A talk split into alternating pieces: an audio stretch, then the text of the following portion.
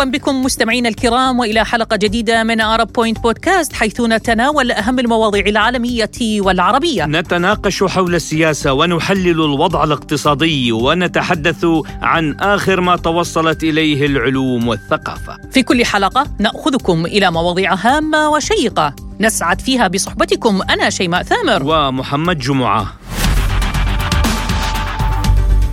وبحلقتنا اليوم نفتح ملفا مهما يؤثر بشكل كبير على المجتمع العراقي الذي يحكمه الدين. اولا العادات والتقاليد والأعراف. ملفنا هو بين مطرقة السلاح المنفلت وسندان النزاع العشائري من الذي يحكم العراق؟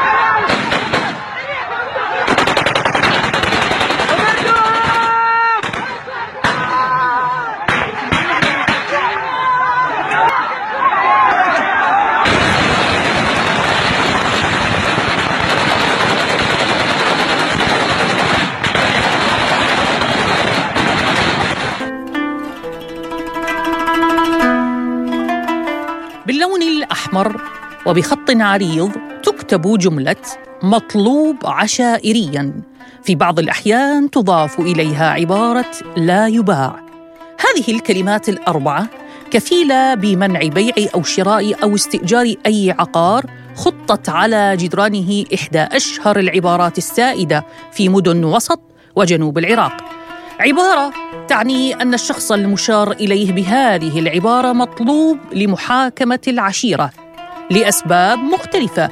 في مشهد يعكس مدى التردي الأمني في العراق متمثلا بانتشار السلاح خارج إطار القانون يقابله ضعف الأجهزة الأمنية والقضائية. طبعا تكتب هذه العبارات على البيوت أو المحال التجارية في العراق ليشير ذلك إلى تورط صاحب العقار أو أحد أفراد عائلته بمشكلة عشائرية قتل أو قضية شرف أو ربما أسباب أخرى غير معروفة. طبعا لا تعني كتابة مطلوب عشائريا على منزل أو عقار بأن صاحبه بالضرورة تسبب بمشكلة ما أو ألحق ضررا بآخرين. هناك حالات ظلم أو يظلم فيها أشخاص ليس لديهم أي ذنب. الدقة العشائرية. ما هي إلا مقدمة لأسباب نزاع عشائري مسلح عادة ما يسفر عن سقوط قتلى وجرحى من أطراف النزاع تطورت في الفترة الأخيرة لتصبح أحد أدوات الابتزاز للحصول على المال فيما يعرف بالفصل العشائري. ظاهرة باتت سائدة في مدن العراق. تغذيها جهات مسلحة على الرغم من صدور قرار حكومي يقضي بتجريم التهديدات الخاصة بالنزاع العشائري إلا أن ذلك لم يرد الفاعلين. ظاهرة الكتابة على الجدران أو أبواب العقارات ليست جديدة في العراق فهي من ضمن عادات وتقاليد المجتمع العراقي منذ سنوات طويلة لكنها برزت بعد عام 2003 بشكل كبير وأخذت في بعض الأحيان مساحة أكبر من حجم المشكلة الحقيقية. لا يأتي كاتب الجمل على العقارات خفية أو في الليل على العكس تماما. فإنه يأتي أمام الناس وفي أحيان كثيرة يأتي ومعه مجموعة من الناس يطلقون العيارات النارية في الهواء بكل تحدي من أجل إعلام سكان المنطقة بفعله. حقيقة اليوم الدقة العشائرية هي ظاهرة غير حضارية ظاهرة غير ثقافية ظاهرة غير إنسانية. اليوم الحكومة اتخذت قرار بهذه بهذا الإجراء وإن شاء الله الحكومة سائرة على ضوء ما تريده لخدمة المجتمع العراقي. اليوم الدقة العشائرية آه، كشعب عراقي كنبض شارع عراقي كعشائر نرفضها رفضا قاطعا ونهائيا. لأنه ما ممكن يعني يعني إنسان ساء في في عائلة تتكون من عشر نفرات. يعني ما ما معنى اخذ أنا تسع نفرات بجريرة هذا الإنسان المسيء؟ لا هذا شيء شيء غلط وشيء مرفوض. وإن شاء الله إن شاء الله نرجو من الحكومة إن شاء الله خطوات أفضل وخطوات قادمة تكون هي الأفضل والأصلح لخدمة المجتمع العراقي. وهذا إجراء يحسب إلى الحكومة. ونتمنى أن تسير الحكومة في إجراءات أكثر من هذا الاتجاه للأسف الشديد في العراق هناك من صار يعتاش على الخلافات العشائرية أو يبحث عنها خاصة مع الأغنياء أو الضعفاء المستعدين لدفع أي شيء مقابل التخلص من تهديدات خصومهم. في العرف العشائري العراقي يوجد ما يسمى بالدقة هي واحدة من الآليات العشائرية التي تستخدم ضد المعتدي أو الجاني أو الطرف الذي يعتبر المتسبب بالمشكلة عندما لا يلتزم بالتواصل مع الطرف الآخر أو يخلف بوعده بدون أن يطلب من خصومه العطوه فترة السلم. إحنا بالعراق هسه حاليا العطوه اثنين عطوه ذنب وعطوه مشروطة أما عطوه مشروطة أو عطوه ذنب هي عشر عطوات موجودة متعارف عليها بالعرب كلها متعارف بان أكو عشر عطوات بالعراق عطوتين عطوة عطوة مذنب وعطوة مشروطة، العطوة المشروطة لا سمح الله القتل أو شغلات بيها مثل شروط تصير بيها بان ما يدخل بهاي المنطقة، بان يشيل من هاي المنطقة، بان يسلم سلاحه، بان هاي يسموها عطوة مشروطة. العطوة الذنب لا عطوة الذنب جاي هو يعترف بذنبه بقى يريد يوقعون الفصل، يريد يخلون الفصل يمشي، يريد يأدبوه بغير أمور، هاي يسموها عطوة الذنب. في هذا السياق هناك من يحول أي خلاف إلى الإطار العشائري. ففي بعض الأحيان يحدث تصادم بسيط بين سيارتين أو يجري تبادل تعليقات على الفيسبوك فيتفاقم الأمر ويصل إلى تهديدات عشائرية ومفاوضات وفصول دفع تعويضات تصل إلى عشرات الآلاف من الدولارات. وفي أحيان أخرى أكثر من ذلك. نعم يا محمد يصل الحد إلى استخدام كلمة حضر عمامك وما أدراك بتحضير الأعمام إنها كلمتان ليستا بسهلتين أي جهز عمامك وعشيرتك لمفاوضة عشيرتي. فإذا ما قال أحدهم للآخر هاتين الكلمتين فإنه أدخله في أزمة لم يكن يتمناها ليتحول الأمر إلى سلوك مجتمعي مؤطر بعبارات الثأر والحق والباطل. هذا بحد ذاته تحدي يواجه المجتمع العراقي الذي تسيطر العشيرة على جزء كبير من حياته. إذا الثأر من بدايته إلى نهايته يعبر عن خلل بنيوي على الصعيدين الفردي والجمعي ومعالجته لابد أن تكون من هذا المنطلق. لقد بقيت هذه الظاهرة في صعيد مصر محافظة على ميراث الجاهلية القاتل. هناك المجتمع مقتنع تماما بضرورة الأخذ به حتى ولو كان القتل حدث عن طريق الخطأ. في بعض الأحيان حيث يقوم أولياء الدم من أهالي القتيل بقتل القاتل نفسه أو أحد أقاربه انتقاما لأنفسهم من دون اللجوء إلى القضاء لاسترداد الحقوق وتنفيذ القصاص. الأمر الذي يجعل المعركة سجالا مستمرا بين العائلتين ما يسفر عن عشرات الضحايا. النزاعات العشائرية لا تأتي بظلامها وسوادها فقط على شخص معين بل تتعدى لتطال ضحايا آخرين لا ذنب لهم سوى التواجد تحت سماء واحدة. مع ذلك النزاع ليروح ضحيته بطلقة نارية طائشة أو كما نقول باللهجة العراقية طلقة تايهة صفاء شاب تخرج بامتياز. خاطب ويستعد لزفافه يوم الجمعة القادمة. وبدل أن يزف على عروسه زفته الرصاصة إلى النجف الأشرف. ليوارى الثرى هناك نستمع إلى هذه المأساة التي حدثت قبل أيام بمحافظة ميسان. تعتبر من أكثر محافظات العراق التي تنتشر بها ظاهرة النزاعات العشائرية. المأساة يرويها والد المغدور صفاء. واقفين بالباب أنا وأخوه. عندنا سيارة شوي بها عطل. وقاعد نصلح بالعطل ماله. وجدت طلق. هو يمي جانبي ما أحس إلا ابني طاح. أنا بهالموقف هذا فقدت فقدت الوعي. قمت أركض منها ومنها. ابني قاعد يوم يوم احسب له وجاي زوجه. الجمعة هاي زواجه. هاي الجمعة زواجه. وتجي طلطمة من ناس لا تعرف الله لا تعرف الرسول ولا تعرف الحق. نعم شاب كان ينتظر زفافه ففقد حياته بسبب النزاعات والثأر علما أنه ليس طرفا بهذه القصة.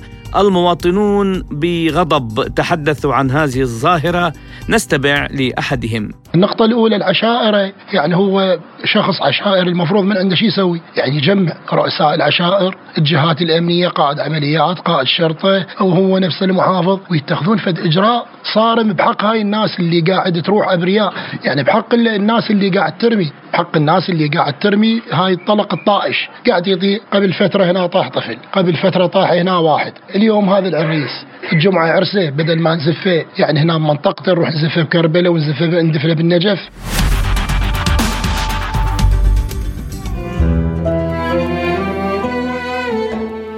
بنفس المدينة حادثة أخرى يندى لها الجبين ضجت بها مواقع التواصل الاجتماعي بعد أن خرج الموضوع عن المألوف وعن الأعراف عن الذوق والإسلام والأديان كافة.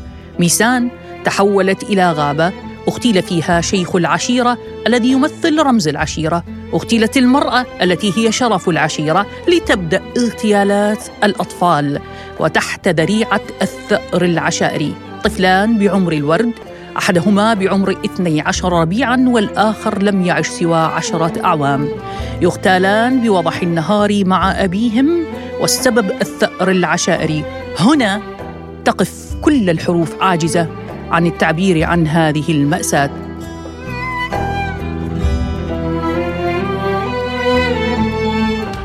المآسي كثيرة يا شيماء وخاصة في جنوب العراق. البصرة هي الأخرى باتت غابة لهذه الخلافات بعد أن انتشر هناك السلاح وبكل أنواعه عند العشائر. وصارت كل عشيرة تغير على الأخرى باستخدام مختلف أنواع الأسلحة حيث باتت قوات الأمن عاجزة عن السيطرة على الوضع هناك أو حتى حصر السلاح. وما لفتني هو اجتماع للقيادات الأمنية ببغداد والقائد العام للقوات المسلحة العراقية مصطفى الكاظمي كيف يوجه القادة الأمنيين بضرورة حماية منتسبيهم من أي استهداف عشائري؟ فهل الدولة باتت عاجزة عن فرض سيطرتها أمام هذه الحروب العشائرية؟ لتسليط الضوء أكثر وفتح الحوار حول هذا الموضوع ينضم معنا عبر الهاتف الخبير بالشأن العراقي الأستاذ علي البيدر والشيخ الدكتور خميس ناجي الجبارة رئيس مجلس شيوخ صلاح الدين. أرحب بكم ضيوفي الكرام كل من مقامة وأشكركم على تلبية الدعوة بعرب بوينت بودكاست. وأبدأ مع أستاذ علي. سؤالي لكم أستاذ علي من آخر المستجدات بهذا الملف اجتماع للقيادات العسكرية. والكاظمي يوجه بضرورة أن تحمي القيادات منتسبيها من الاستهداف العشائري.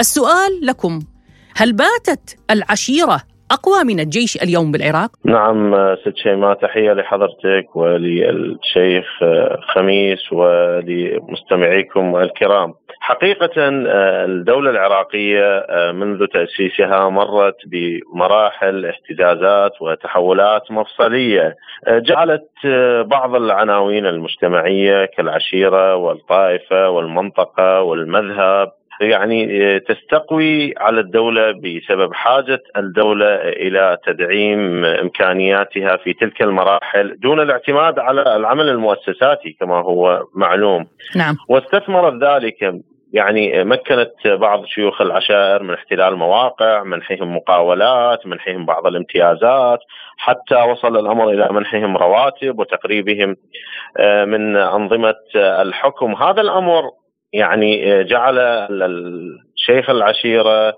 آه، أشبه بالبزنس مان يعني رجل مستثمر إلى حد كبير ويحاول الحفاظ على نفوذه وإمكانياته. بعد 2003 آه، استغلت العشائر هذه القضية وحاولت تعظيم مواردها وإمكانياتها بعد أن انهارت الدولة العراقية جراء الغزو الأمريكي. وبذلك يعني إنه عملية إعادة بناء مؤسسات الدولة كان للعشيرة الدور الأكبر بها. استمر الأمر ووصل حد من التمادي عندما آه، يعني آه، كانت العشائر أو ما تزال تمنع الكثير من القرارات الحكومية.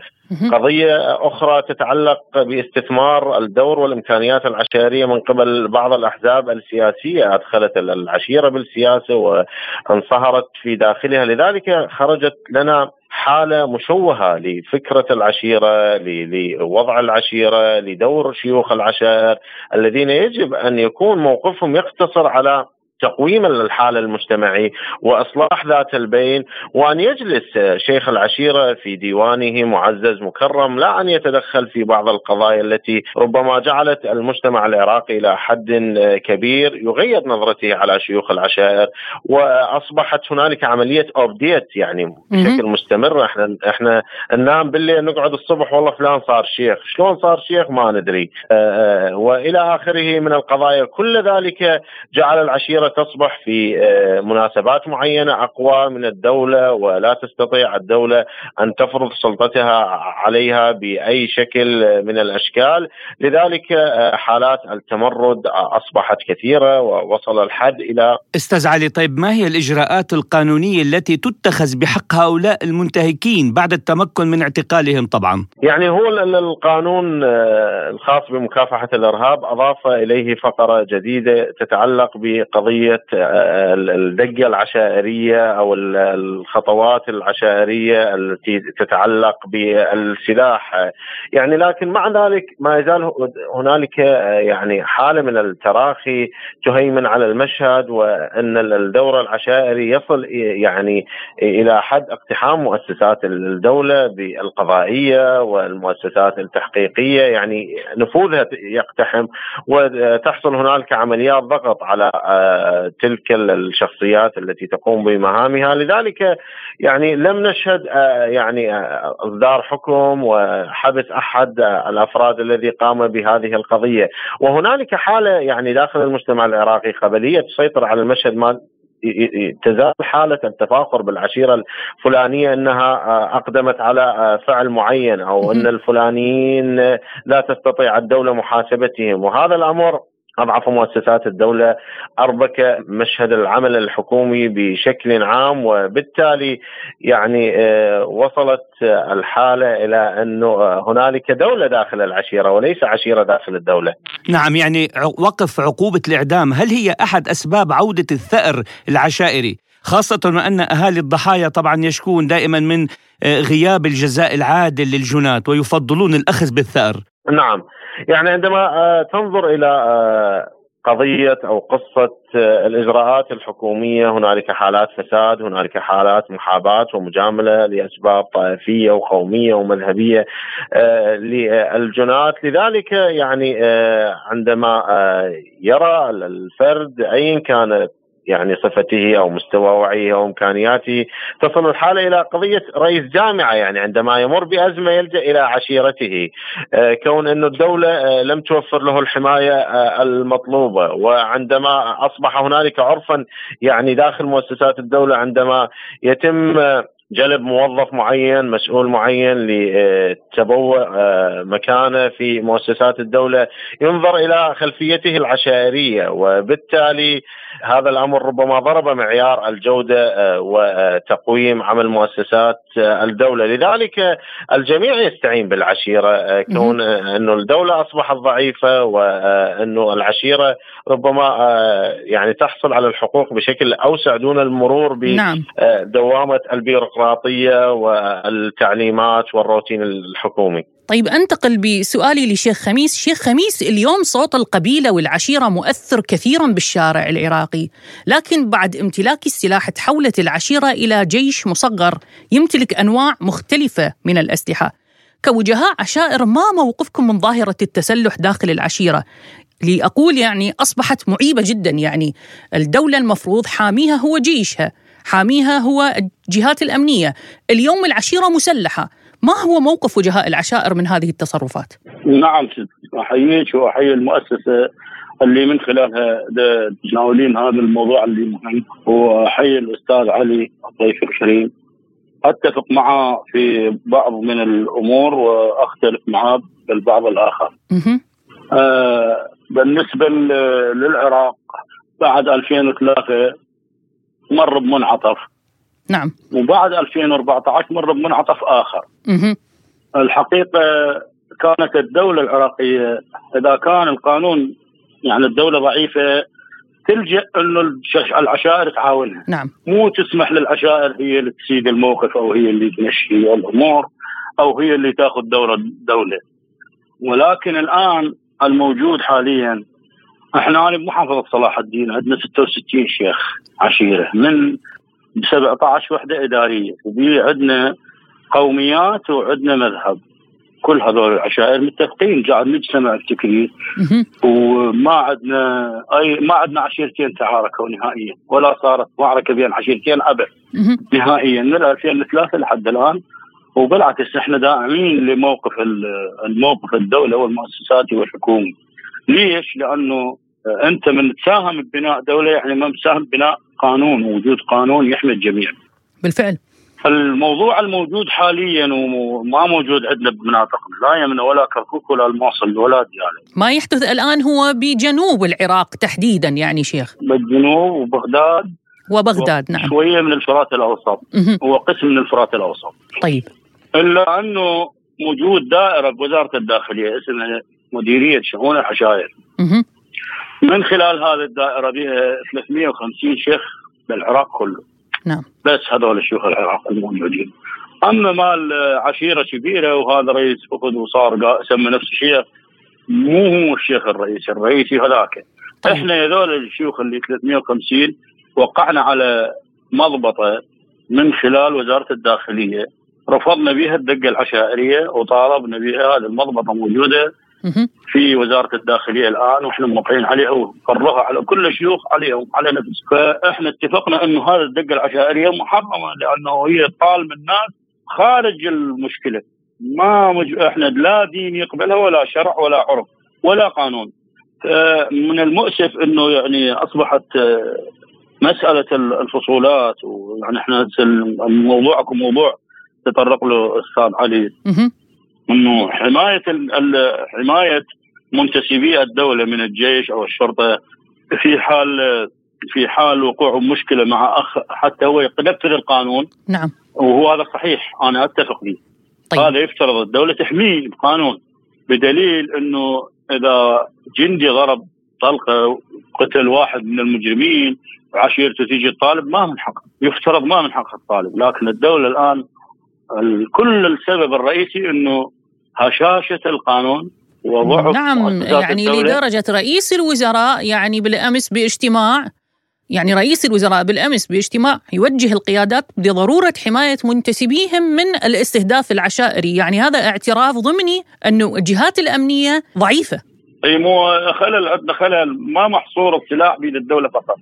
السلاح ما محصور بيد الدولة فقط طيب شيخ خميس دعني أسألك عن مفهوم. حقيقة الجميع يريد أن يعرفوا ماذا تعني عبارة مطلوب عشائريا في العراق. ما هو أبعاد هذا المفهوم يعني؟ المفهوم هذا يقصد به بالمعنى العامي إنه هذا مطلوب عشائري. يعني أو ارتكب جريمة ضد شخص معين ابتلى بليش إحنا نقول بالعامية بلشان. يعني قتل شخص. هذا المفهوم. ما مفهوم إنه مطالبة كل عمامة وكل عشيرته هو هذا مطلوب للعشيرة الفلانية. هل هذا عرف عشائري بالعراق أم هي فكرة دخيلة على المجتمع العراقي؟ يعني مثلا شاب لا لا لا، فقد حياته برصاصة طائشة. يعني. نعم.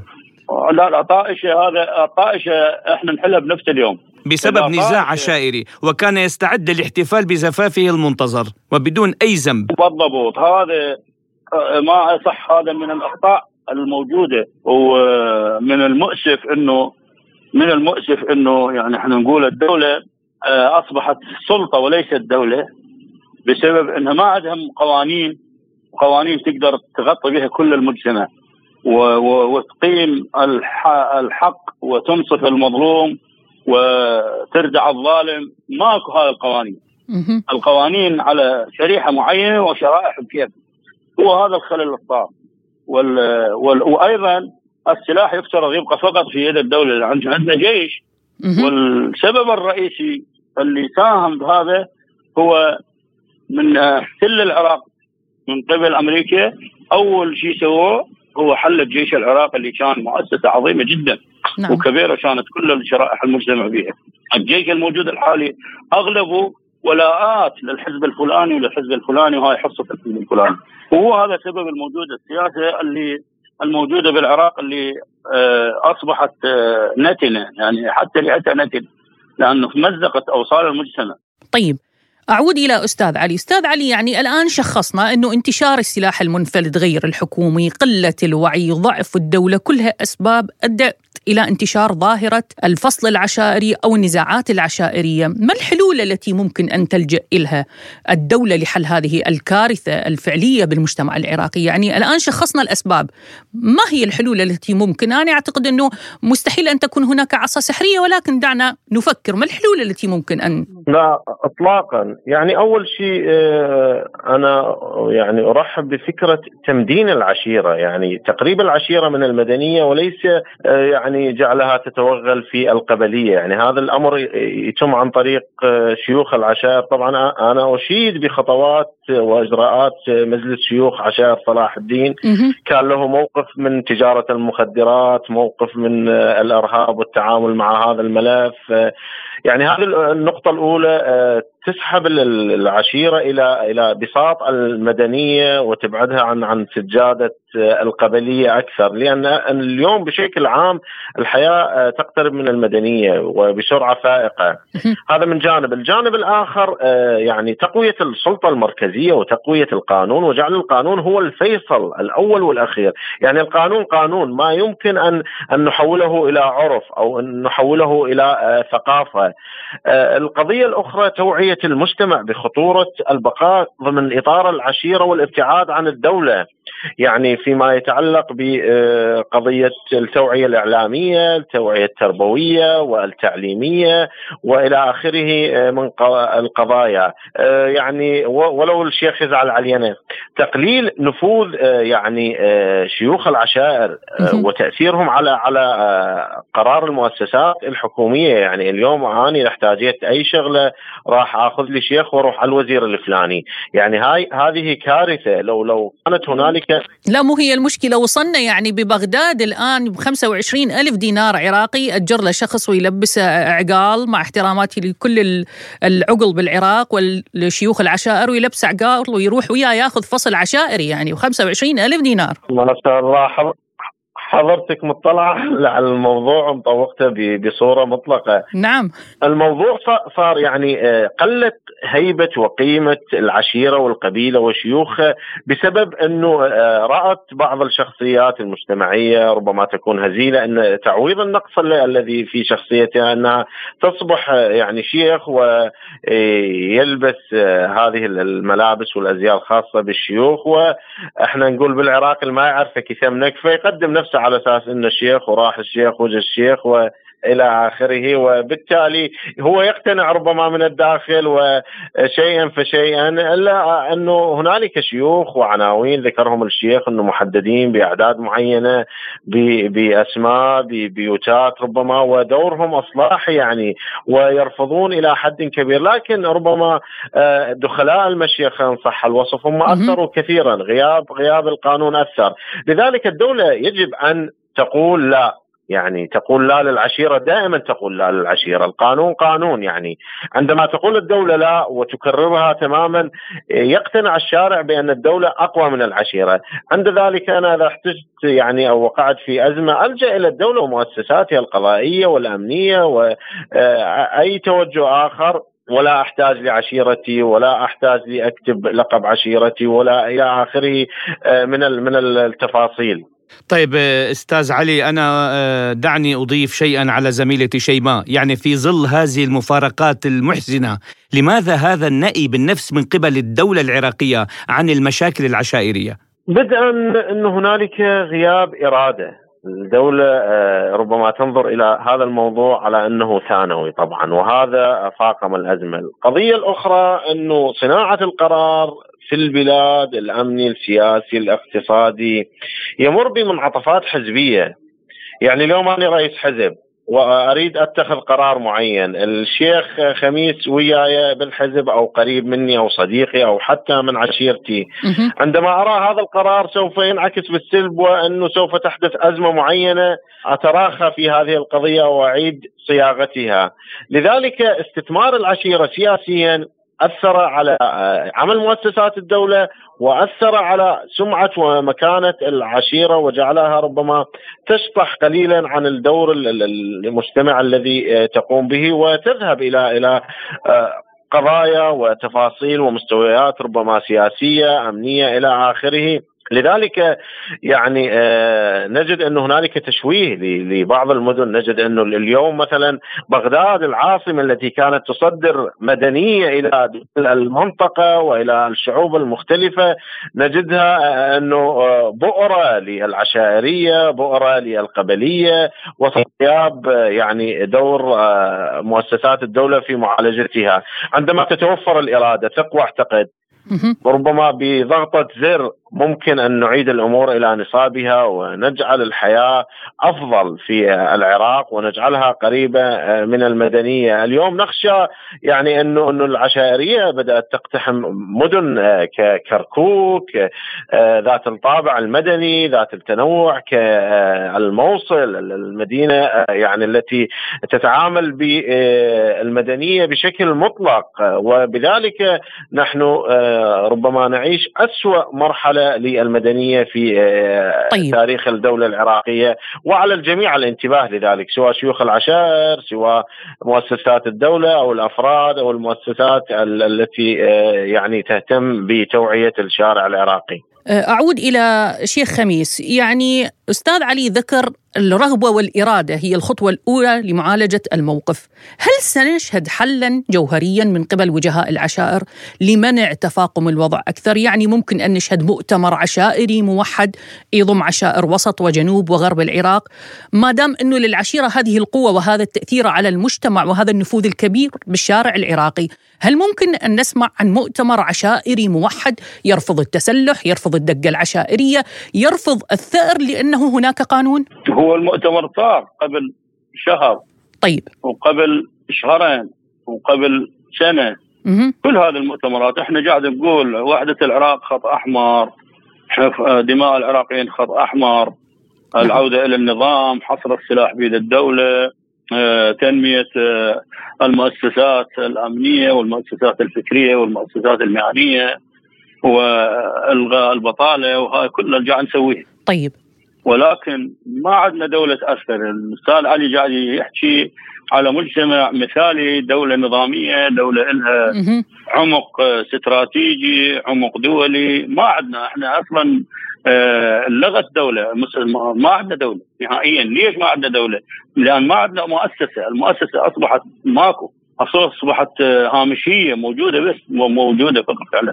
ويعلقون الفشل مالهم على العشيرة، العشيرة هو كل واحد يرجع للعشيرة غصبا عنه لأن ماكو ماكو قانون يحميه ماكو قانون يفيده. ليش أنا عندي مجلس حاليا مجلس نعم. الشيوخ وأنا شريت معروف. عندنا نسوي شو نسوي فيه؟ عندنا يومين بالأسبوع حل مشاكل الناس.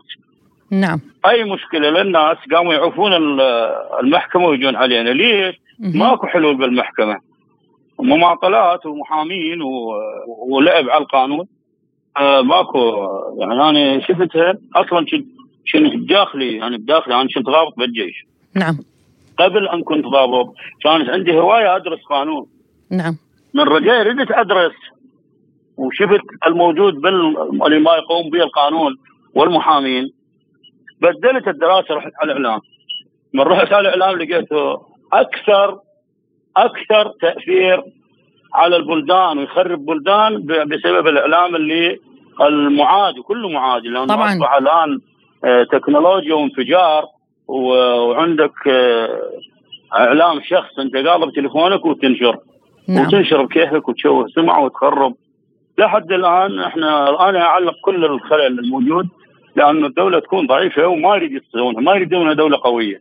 إذا الأول والأخير والسبب والمسبب لهذه الأحداث ضعف الدولة.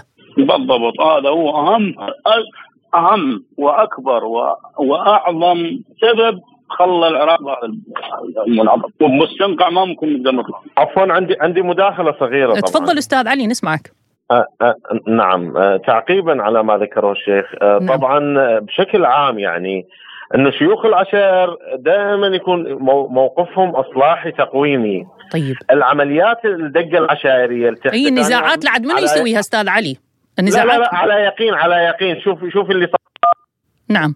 ضعف ال- ال- السلطة المركزية أدى إلى حالة من الفوضى. آه، آه، المشاغبين المتمردين الغوغائيين آه، أي تسمية ممكن نطلق عليهم. هؤلاء استغلوا أنه يقول لك أنه ال- الدولة ما تحاسبني. نعم. آه، وأذهب أخذ آه، حقي بيدي يعني أو بمساعدة أشخاص مقربين مني،. لكن آه، أنا على يقين لا توجد أي توصية من من آه، شيخ عشيرة في عموم العراق إنه أمر بأفراد عشيرته بالهجوم على مؤسسة حكومية أو نعم. آه، ال- الهجوم على عشيرة أخرى. كل ذلك تحدث عمليات فردية وعمليات تمرد. آه، على العشيرة وعلى الدولة في نفس الوقت وهو ضامن أنه إذا إذا آه، يعني تعرض إلى ردة فعل آه، وسط غياب الدولة ربما قد تحميه عشيرته في في نهاية المطاف يعني لذلك يفترض يعني هاي النقطة جوهرية إيه. شيوخ العشائر والعشيرة بشكل عام أن تتبرأ من هؤلاء الأشخاص يعني. وهو وهو هو- هذا الصحيح يعني يعني هو هذا اللي كان ودي أسأله للشيخ خميس. يعني مثلا بالمؤتمرات هل أي، دعوتم شيخ ممكن- خميس إلى أن تتبرأ العشيرة من هذا الذي قام بنزاع عشائري يعني دق على بيت فلان؟ يعني أنا شفت فيديو بالأمس يعني هو رتبة كبيرة بالجيش العراقي ما يقدر يحمي نفسه إنه نفذت على منزلة دقه عشائرية. ممكن نجاوب الآن؟ اي تفضل شيخ نسمعك. إحنا كل أول إحنا من وقعنا وقعنا على وقعنا على مضبطه ووثيقه بها كل شيوخ العراق اللي هم 350 واحد. نعم. وقعوا كلهم عليها وختموا بها والآن موجودة بوزاره الداخلية. إحنا نابذين أي شيء بالدقه العشائرية وهو بالممارسات ضرب البيوت والاعتداء على أي بيت ما- مال عراقي. وقلنا بهذا الشيخ ليش ما تتبرون منهم يعني؟ يتحمل مسؤولية كل يتحمل المسؤولية كل ما كل شخص. أستاذ علي يسألك شيخ خميس. يقول ليش ما تتبرؤون منهم؟ وانت برا من من؟ هو إحنا ما نعرف. إحنا ما صاير. أنا بالنسبة لا لا يعني إحنا نقصد يعني- مو يعني اليوم حضرتك جبوري. إيه. اليوم آه، شخص جبوري قام بهذا العمل. أظهر بس مو يمي، مو وسائل. الاعلام وقو- ما أعرف لا ما هو مو يم حضرتك ما أعرف. الأمثلة تضرب ولا تقاس أو أو أنتم ك ك كعشيره سين شخص منها قام بهذا العمل أنتم كشيوخ عشائر العراق يفترض أن تجتمعون يابا أنت شيخ العشيرة ممكن الفلانية. ممكن ليش ما- ممكن لا ممكن طبعا يعني طبعاً. هذا الإجراء الإجراء ان إنسان يردع. يعني ممكن كل إنسان يخرج عن مسار العشيرة وقرارات العشيرة أن تبرى منه. ليش؟ ما ما نقبله. أصلا نطرد. بس أنا راح أضرب لكم مثل على غياب الدولة. تفضل شيخ نسمعك. وهو الأول. بال 2014 من هجم داعش. احتل الموصل. ممكن تسألوني إيش كان بها الموصل من مؤسسات دولة آه أمنية؟ كان بها قيادة صحيح. عمليات. ضيوفنا كان الكرام. بها ثلاث فرق. وكان بها قيادة شرطة. وكان بها عدد هائل من الأفواج وكلها ما وقفت ولا ساهمت ولا لا علاقة. أنا وصلوا بتكليف قررت قتال. قررت من قتال. هل بمؤسسة حكومية؟ لو عشيرتي. لا طبعا العشيرة. عشير. العشيرة العشيره بعشيرتي العشيرة والموقف يحتسب لكم ويبقى السؤال بين مطرقة السلاح المنفلت وسندان النزاع العشائري من الذي يحكم العراق؟ ضيوفنا الكرام الخبير بالشأن العراقي الأستاذ علي البيدر والشيخ الدكتور خميس الجبارة رئيس مجلس عموم صلاح الدين. كنتم معنا ضيوفا أعزاء بعرب Point بودكاست. شكرا لكم وحياكم الله. عفوا. شكرا لكم. نعم يا محمد الدم يستسقى بالدم. هكذا هو منطق الثأر. العادة الجاهلية التي ما زالت تتحكم ببعض المجتمعات العربية خصوصا الريفية تلك التي نزحت صوب المدينة وحملت معها إرثها المر.